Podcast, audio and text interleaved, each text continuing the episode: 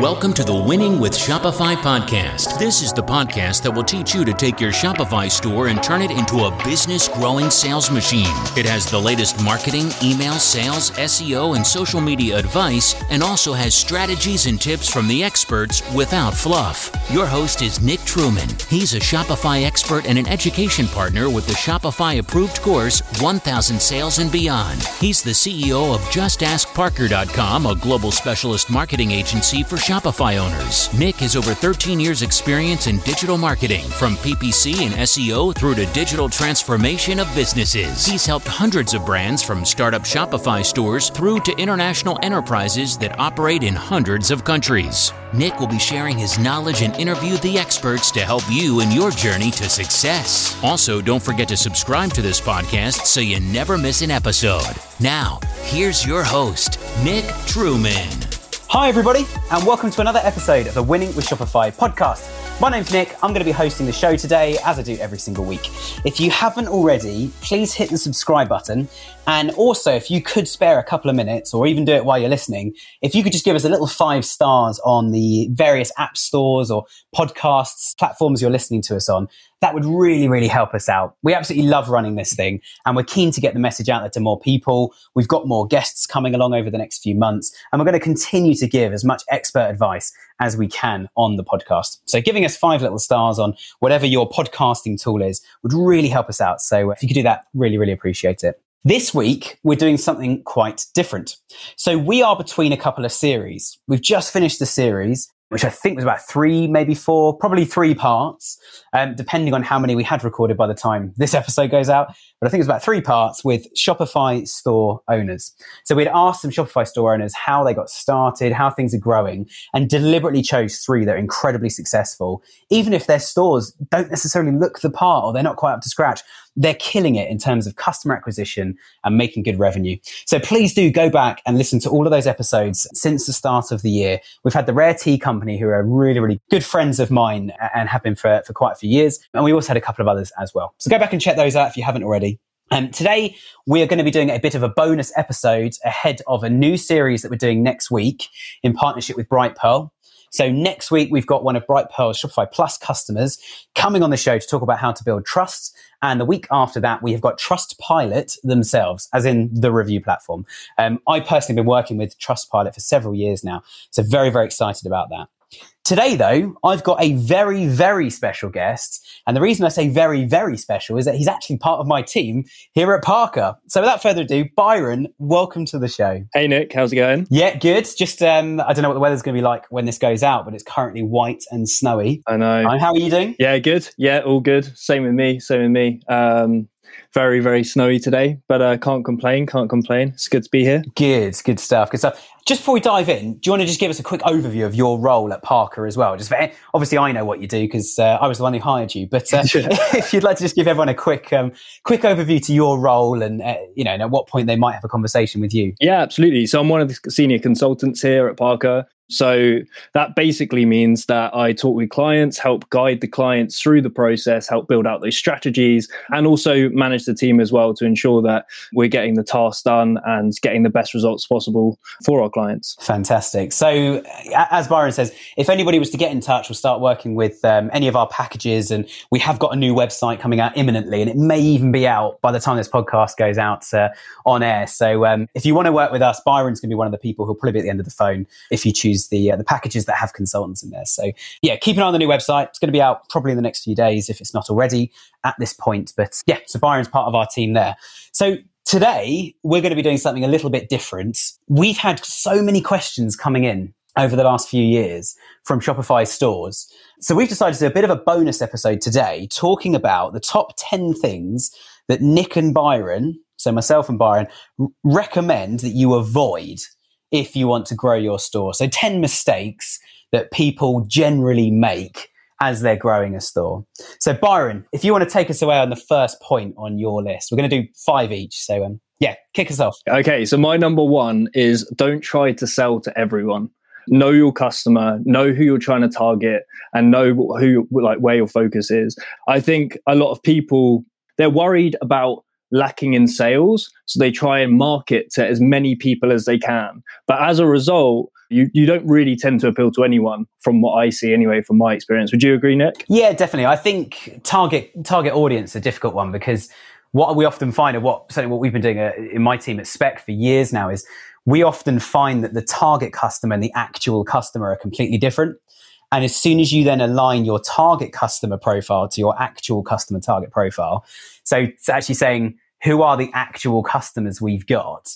Once you start working and trying to appeal to those guys in terms of your imagery, your brand awareness, audiences you set up for advertising, that kind of thing, we often find the results just come flying in I think it's it's such an easy thing to do to just go, our target audience is my mum, my sister, my brother, sort of thing. And it's like, well, they're three people, and there's 67 million in the UK alone, way more in the US, way more. I think it's like seven or eight billion globally now. So I think, yeah, you, have got to try not to be too narrow minded with your target audience, but also make sure that you know who is actually buying. Like, you know, what gender are they? Where are they based? What are their interests? And also, most importantly, we'll come on to this on some of our other points what was the reason they bought that product from you at that time on that device, all that sort of stuff. Absolutely, absolutely, I agree. What what would you? Uh, what's your first point? My first one, and just to clarify as well, these aren't in any kind of order. I probably should have said that, but um, yeah, we, these aren't in any kind of order. So they're they're just our, our top ten, and there is not a number one or anything like that. But um, my my first one, and we talk about this a lot on the podcast, and I've tried to use ones from previous episodes in my list, but use your website as yourself and be super critical about it. So the thing to avoid here is just assuming, oh, I've got a great website, don't you dare offend my website. Every website, as we know, could always be improved. What works today won't work tomorrow. You could have an amazing website this afternoon and all your competitors improve theirs. So then your website needs to hold up with that. So rewinding the clock back to, I think it was August last year, probably August, around that time, we had Chris Marshall from OnState on the podcast. And I've quoted him a lot since that episode, partly because he's a genius and partly because he said some really interesting things. And one of them was go and use your website, like sit down with somebody and show them your website and say, use the website, get stuck, think out loud. I'm not going to say anything. I'm just going to take notes. And then you can find out where's your website broken, what doesn't make sense. And then also, if you start to look at the journeys, like people arriving from Google Shopping, they're going to land straight on a product page.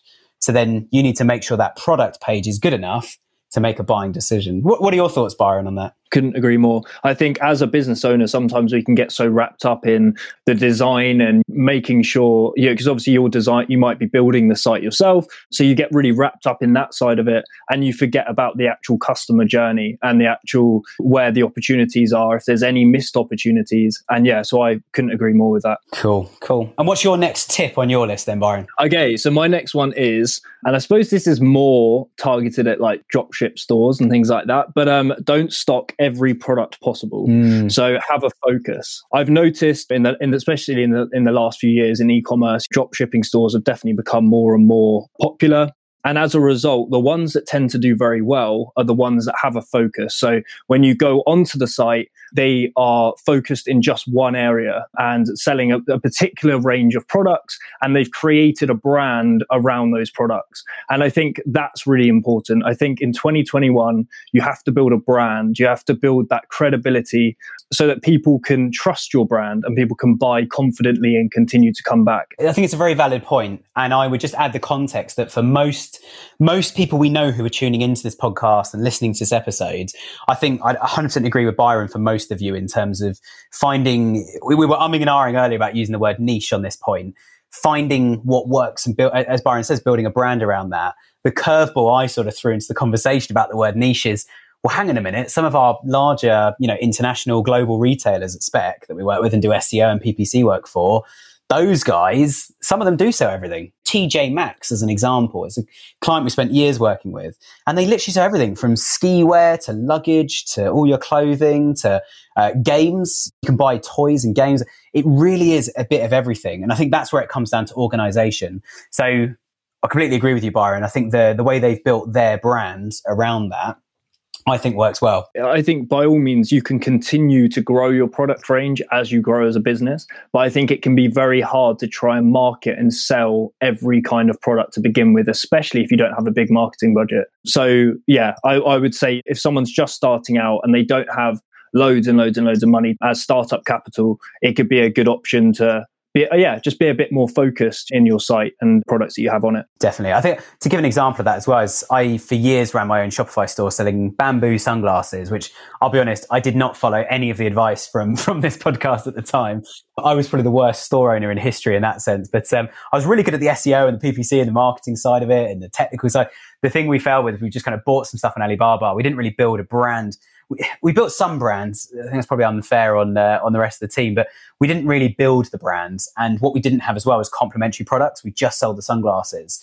But to make the point that if you sold sunglasses, think about complementary products, not just as you say, Byron, every product. So you could include like full clothing outfits in that. But then it's like, okay, now are we a sunglasses brand that sell clothing, or are we a clothing brand and sunglasses part of that? And actually, did people really like and buy into the fact that we were a cool sunglasses brand? So we, the business was called Solis. So Solis meaning sun in Latin. It was quite clear that sun glasses and sun. We actually joked about calling them Solis glasses instead of sunglasses. So yeah, you see, building things that are relevant, I think is really, really key in that as well. So what's your next point then, Nick? My next one, I'll try not to moan too much about this. Do your numbers. Well, sorry, things to avoid. Because obviously, we're, the title is, is avoid avoid avoid just diving into stuff. Do your numbers properly. I, I, would recommend to anyone running a business to go on some sort of financial accounting course. If you're anything like me, you plan to always have an accountant. But actually, I have much better conversations with my accountant now that I've had some sort of financial training or at least learned along the way what to do with numbers. And I think with an e-commerce store, it's never been more true. So with PPC, for example, if you're spending money on advertisements coming into your website, you need to know how many clicks equal a sale, what the average value of that sale is, and therefore how many sales do you need or how many clicks per click to sale ratio? What does that ratio need to look like to make profit? A lot of stores that I talk to that are quite early stage haven't done their numbers. And then when you start asking questions about what are your margins? Oh, they're 20% okay, but your advertising to cost to revenue does not add up. That is way over 20%. So you're making a loss and you're not getting any repeat orders. And then when you tell them that, they're sort of gobsmacked. So what are your thoughts on the financials? Because of course you talk to a lot of our Parker store owners. What, what do you find, Byron, with that? Yeah, absolutely. I think I think it's it's the fundamentals, isn't it? You've got to kind of start with that, and then that kind of helps build out the strategy from that. Because, like you said, if you if you don't allow for any other expenses like the marketing budget or or any kind of expense on top of that, then then you would start obviously making a loss. So I think yeah, it's it's extremely important to know your numbers from the offset and, and definitely one to prioritize. What's third on your list then? So, number three for me is don't assume your target audience cares about your business as much as you do. Love it. it might sound a bit harsh, but um, it's it's very true. It, it, you can sometimes get so wrapped up in your own brand and your own business, and you think it's like the best thing since sliced bread, but really, like it's because it's be, you've been working on it, right? And it's your baby, and you're taking pride in that, and that's good. That's great, and and you should you should that's how you should feel towards a business. But at the same time, you just need to obviously bear in mind and keep in mind that your audience and your customers are extremely busy people and they might kind of recognize your brand or your products or your business, but they're going to need constant repetition to remember them and to be kept in mind. So, yeah, that, that was number three for me. What do you think on that, Nick? I think, yeah, I think it's a real challenge because one of the things that a lot of the guys, a lot of you guys listening to this won't have is you're, you're not a high street brand, as we call it in the UK. You don't have hundreds, thousands of stores across the world. A lot of you are e-commerce only or e-commerce first. Therefore, people are not going to arrive at your store generally knowing who you are, especially your new customers. So if you're acquiring a new customer, it's first time. So sometimes we found it quite good to sort of really push brand and get people to engage with brand. Most of the time, though, with Shopify anyway, and sort of general e-com and sort of just pure play online e-commerce brands, the best thing to do is just get them through the cart as quickly as possible. Once they're hooked in, now we can start telling a bit more of a story through email and stuff. So I'm not saying to dis- disregard brand altogether, but I think in terms of yeah, in terms of how much customers care about your brand, that first sale is probably a, who are these guys? Can I trust them? Is the product any good? Those are the sort of things you really want to answer, less about, and and it, it pains my heart to say this because I personally read a lot of books and listen to a lot of podcasts and watch YouTube videos of entrepreneurs talking about their stories. And I love sharing my story, especially if I'm about to hear somebody else's as well, like, you know, sort of comparing notes. But I'm afraid customers just don't care. Not at this point anyway. There's a bit of that, but it's very, very difficult on a web page to get across kind of 200 year old business, family run. We've been making shoes since 1820. That, that's a really difficult message to get across. It can be done, but then also what that also does is it sets different levels in customers' minds about price points and does this feel a bit too expensive? If they're handmade, can I afford them? And that all comes back to what we are talking about earlier about your target audience and who you are and who you should be selling to in the first place. So it really is difficult. But yeah, I completely agree with what you're saying, Byron. I think your customers are never going to care about your brand as much as you do. So then you've really got to think about your web content, your logo, your branding, etc., to make sure that there is a mix. There's enough brand that it feels a bit unique, and there's a reason to buy from these guys but also you get the fundamentals across, you do get the sale through the door, and then you can start to tell the story a bit more long term. Or, or even when the product arrives, why not put in a, a two page leaflet in the product itself saying like how we started? And there's a picture of Jack who makes shoes and has been making them for 30 years. And it, you know, it's a little thing. Jack made this pair of shoes for you and a handwritten note, hope you enjoy them you know, yeah, something like that. Definitely, definitely. All things like that that can help, I suppose, remain in your customer's memory for as long as possible and, and stay there and, and build that brand credibility and equity as well is, is super important. So, yeah, agree with all of those points. So, what's number three for you then, Nick? Well, I'm about to shoot myself in the head slightly in terms of talking about agencies. As a, as a business, my team in London, we position ourselves a bit more of a consultancy. Um, we still do all the traditional agency stuff, but we like to focus on helping a business grow. So we're not we're not interested in just managing your ads for you, etc. We want to help a business grow. So off the back of that, my number three point is don't believe everything you're told. What I want to expand on within that is just to say that have a think about what everybody's KPI or incentive is in the conversations you're having. So my incentive of running this podcast is we want to be seen as somebody who's got some good credibility and authority within Shopify. That's our aim here. So we have to give good advice. Otherwise, you won't think that about us. If you then apply that to an agency, if you think about it for a sec, what is an agency's KPI? Well, they want to sell you a marketing contract and take your money that is their KPI. That's what they're aiming to do. Therefore, if you just believe everything they tell you, oh yeah, it's all rubbish. We're going to do a better job. Then going back to another episode that we did on the podcast um, about six months ago or something, um, I just did a, an episode just saying we've had about six companies contact us say we've been burnt by agencies, etc. We've gone from supplier to supplier, and it's not music to our ears to hear that when we're supposed to be engaging and talking about working with you. So I think just yeah, trying things yourself, asking for proof, looking at the full picture. How is this really going to help our business? Because I think certainly in your earlier stages, it's, it's, fundamental that you don't waste money. You don't have money to waste. There's investing money in an advertising campaign to f- get some data, knowing you're probably not going to make profit the first time but getting some data so then you can make a better stab at it next time, that's a good investment. Whereas just signing up to some service or assuming everybody's going to, this agency here are going to solve all your problems, they're just not going to do that. There was a famous, uh, famous saying I, I heard years ago that was something along the lines of, if you learn a trade yourself, it's easy to find somebody else to get them to do it for you if you just have to purely rely on somebody else, like going back to the doing your numbers, finance, etc., it's going to be a real challenge to find a good supplier because you're not going to brief them properly, you're not going to engage with them properly.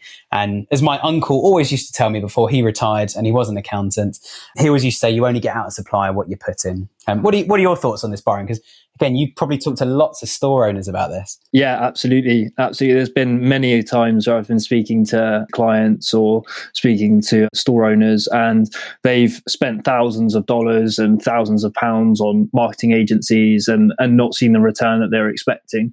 And I think a big part of that, obviously, it really does come down to obviously doing your research, like understanding kind of what the return is and what can they help you with and also the expectation as well. I think that's a big one. Really understanding what that agency or what that service can give you. Targets, that kind of thing. Yeah, exactly. Just so that just so you're not going in there expecting the world and then being disappointed if you don't get it. But at the same time, you have a very good understanding of this agency should be doing X, Y, and Z. And I think that's very important. Perfect. What's the next one on your list then? Number four, I think we're at. Yeah. So this one, I feel like it's kind of maybe been mentioned in other ones, but it's don't assume your customer. So don't just quite often people think that they have a perfect understanding of who their customer is. Maybe it's because they're interested in their product. So then they assume that people very similar to them would be interested in the product as well. Maybe it's the case, but maybe sometimes it's not. Like as we were talking earlier about like bias towards your business, sometimes you can be a bit more biased towards your business and your products than necessarily other other people. So a really good way to understand this is like run, running focus groups, just getting in the mind of who you think your target customer is, understanding like whether they would actually buy something from you. A big tell is if they actually make a purchase. It's all well and good people being like, yeah, yeah, love that. Like I love the idea. I love the business. I love the products. I love all of this. But just have they have they actually made a transaction? Because at that stage, if they make a transaction, then that's really your target customer. So yeah, that's that's my thoughts anyway on it, Nick. What would you think? Completely agree. And I think one of the things you mentioned about focus groups, listen back to the last three or four episodes. If that resonates with you or you've never done it before, in fact, everybody go back the go back the last few episodes because if you've not certainly if you've not done it, this should be important to you. Is running focus groups at the moment we can't get out and play and go to pubs and run open evenings, go and even do a road trip and go and visit some customers there. Just say, can I come to your front door for 10 minutes and ask you some questions about our business? i am the CEO. I'd love to know more about how you found things. I, I, Byron talks to most of our clients today. I do this a lot and I learn more in those conversations than any other conversation I have where people say, I really like this about your business, but I didn't really get that that's a focus group. I mean, it might be a focus, not necessarily a group, but a one-on-one session. Focus call. Exactly, a focus yeah, call. Yeah. And Deliciously Guilt Free, who we had on a few weeks ago, go and listen to their podcast because they, they talk about some really, really good stuff when Dan was outlining how they communicate with customers, the fact they've got this kind of, they do doing like the keto diets, but they all do them at the same time now. And he's kind of there going, this is weird. I run a business. These are my customers, but they're doing keto diet pushes together. Like they're all doing the diet the same week or month or however the keto diet works. And I think that's so important. But what you'll often find as well, and we've had so many scenarios of this, and I, I'll say about a game in a second that I play with clients, they just don't know who their customers are. They don't really understand who's actually coming on the site. And I play a game where we use Google Analytics, which isn't bulletproof in this sense in terms of age, demographics, locations. It's pretty good, but it's not, it's not the be all and end all. It gives you a bit of data, but not a lot. But we play the game of saying to people like, what percentage of your audience do you think is female or male? And everybody kind of writes down an answer like, oh, it must be 80% male because we sell men's clothes. And it's like, nope, 60% female. You don't wow. have a single female item, but clearly buying it for somebody else. Yeah. And then yeah. one particular client, we did a they did a focus group and they sent us the results of it. And what was hilarious, it was it was that kind of thing like only men's products, but it turned out women were buying them, and they made all these assumptions when they actually asked some of those women like, "Why were you buying our products?" The women said, "I really like them," and it was like, "Okay, so do you wear them?" And they're like, "Yeah, I wear them." And it's like they're actually wearing men's like loungewear and stuff because they just really liked it. So all of a sudden it becomes unisex and you could market that in a completely different way. Yeah, exactly that. Well, we ended up, we kept it male and female, but we released a female range, uh, but we called it the boyfriend look. So it was exactly the same product, just came in slightly different packaging because that that's why they were buying it. It's like I wish my boyfriend wore stuff like this, so I'm going to buy it and wear it anyway. Yeah, I think just speaking to customers is one of the best ways that you can do market research. And, and a lot of people don't do it. So if you contact your customers, ask to have a chat with them, kind of, yeah, just what Nick was saying, ask why they bought, what really compelled them to buy. You'll get so much information, um, so much data. And, and also, they will love the fact that you've done it. Like the fact that you've reached out and actually contacted them and asked to have a chat with them and all that kind of thing. Like, you know, it's that real personal connection to your brand um, and just helps build that connection even stronger. Cool. So, yeah, on to my number four, I think we're at. I'm just trying to keep track in my head of where we are. Number four on mine. I'm going to do a very, very light touch on this one because it's a massive topic. Social is not a silver bullet. And sometimes, I say sometimes more often than not, we actually outline that social isn't a bullet at all but actually it's a distraction with some lots of target groups and target customer groups it becomes a sort of second stage. You made your purchase, now go and follow us on Facebook. And the problem is you have to incentivize them a lot of the time. So you say exclusive offers, they go on your Facebook page, they follow you for a bit, they're still there as a number, but they're not engaged. Um, we've seen so many social profiles over the years of businesses that have 500,000, a million followers. And then you look at the most recent posts and it's like 20 likes, five likes. It's like, if you've got all these followers, where are they? Why they, I know part of that's down to the algorithms, but yeah, I just wanted to make a very quick point on this one that social is not a silver bullet. Like it's it's not going to deliver revenue overnight. I would actually recommend you don't focus on it too quickly unless you personally or one of the founders of the business has a big social footprint. So if there is a celebrity or you know somebody who's well known in a particular sport, that's a good way actually to drive tons and tons of revenue. But certainly in terms of getting people just to follow you, I wouldn't put too much time into it. What do you think, Byron? Because you, have got quite a good background in social as well. I know. Very, very interesting. You say that. I yeah, I agree with it most of the part. I think it, it is quite business dependent. It obviously all comes down to like where your audience is spending their time, but at the same time, like what you were saying about these businesses that have half a million or a million followers but aren't getting that engagement, they should be really leveraging and doing community focused things to get that engagement because that in itself will build brand equity, it will build brand credibility. And then when they are releasing these products and getting them out there, that should hopefully drive more sales as well. But yeah, again, it all comes down to where the target customer are, are spending their time. And I, I completely agree that it's not a silver bullet. I think a lot of people just think, oh, I'll just run an ad. I'll, put, I'll chuck an ad out there and we'll make loads of sales and that's that's that nice nice and easy but it never works like that. I tell you what the worst thing is, the real worst thing about social media, which drives me mad. Obviously at Parker, we just work on Shopify, but at Spec, 50% of our business is not e-commerce, it's lead generation. And the worst thing is when you get like an old industrial IT company, and I'll be really, really stereotypical here. There's maybe like 20 blokes who are all in their 50s who, you know, sell phone systems or whatever. And they're all yeah. going, oh, let's make a Facebook page. Yeah. like, you guys don't use yeah, Facebook. Exactly. This is an industrial phone system. The minimum amount of phones you will deliver to any one individual client is a hundred. So you need businesses of a hundred staff or more or with a requirement for 100 phones or more before you're even interested in talking do you really think the IT directors at you know large large companies around the UK and the US do you really think they're going they're plugging around Facebook looking for their next IT company I'm afraid they're just not that said we had an IT company that sold phone systems. They joined Facebook and they made an absolute fortune from it. The way they did it though is they targeted the startup market because there's loads of startups on there. So they're saying have a professional phone system. It's a soft phone. It's, you get a mobile app on your mobile with a 0208 number or something that looks really smart, like a free phone number sort of thing. That did work. But yeah, the way, the way we often put it, and we, I did an episode ages ago of Google ads versus Facebook ads. And I think it's a really good example of on Facebook, people are minding their own business, doing their own thing. You have to have something really eye catching to it, attract their attention and probably pay for it. Whereas on Google, you can have SEO as well as PPC and people are looking for it. They're buy ready. If I'm searching for mountain bikes, I want to buy a mountain bike.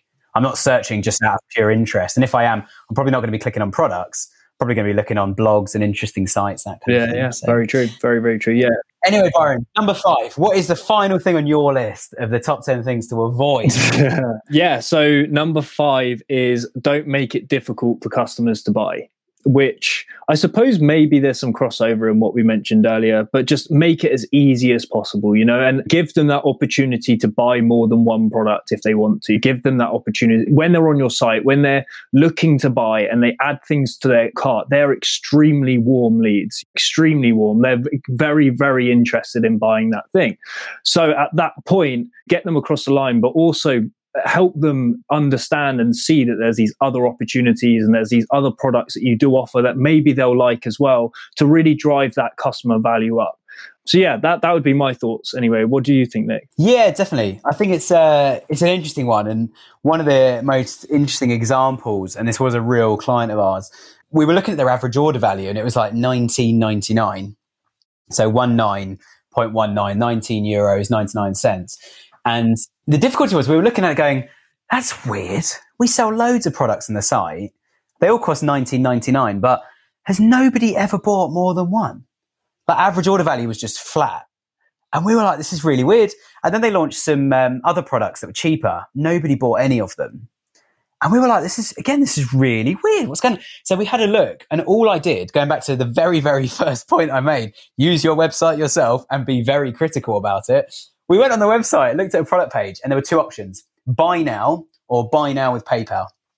So the issue was there was no way of adding like two or three products to cart.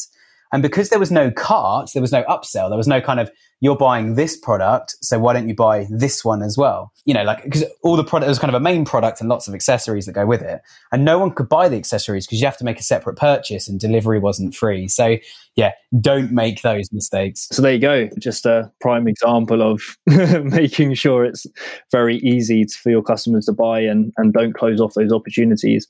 So, what's your final point then, Nick? Yeah, my final point, and I think again these weren't in any particular order, but I do think this is probably one of the most important ones.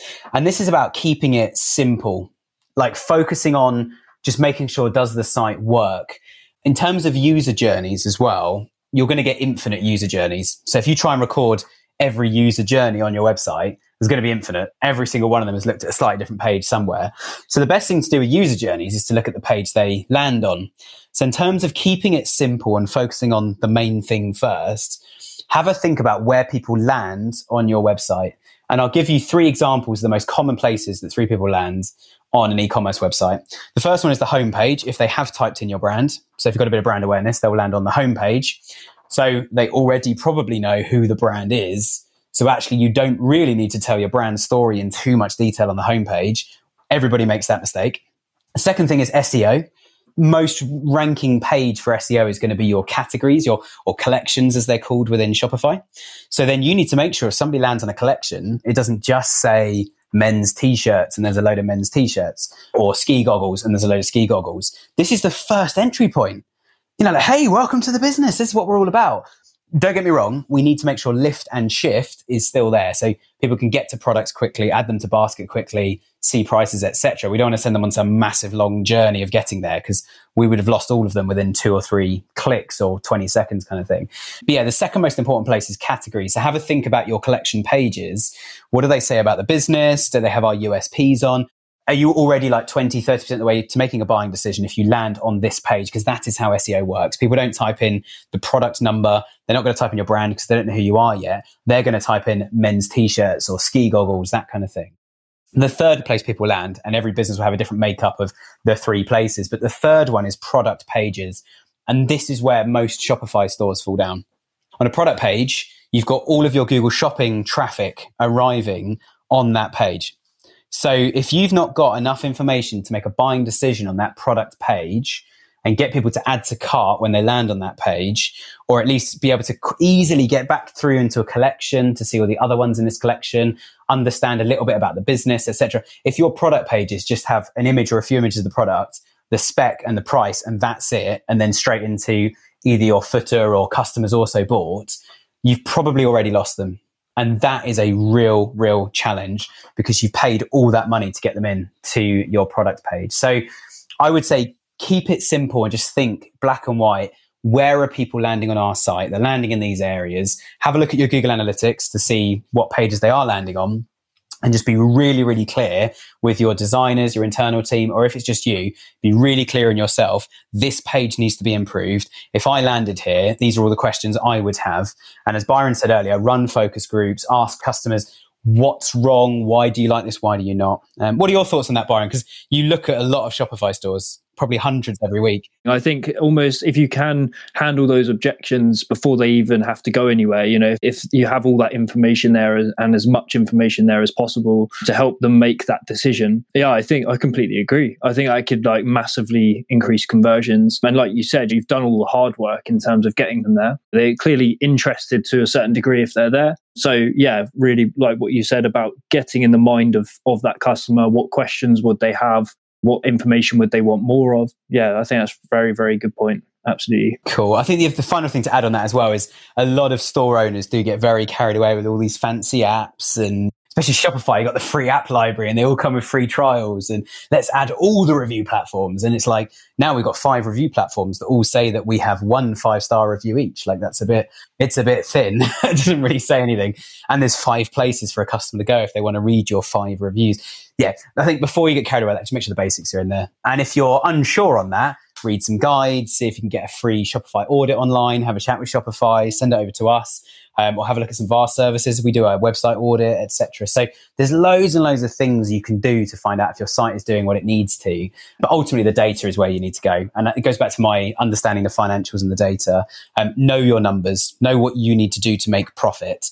I'll be perfectly honest with you all the reason I stopped running my Shopify business is one afternoon I did the numbers and I had the ki- biggest killer number to compare my numbers to, which is the reason we stopped doing it. Um, I totaled up how many orders we would need to make to pay me and my business partner £20,000 a year each.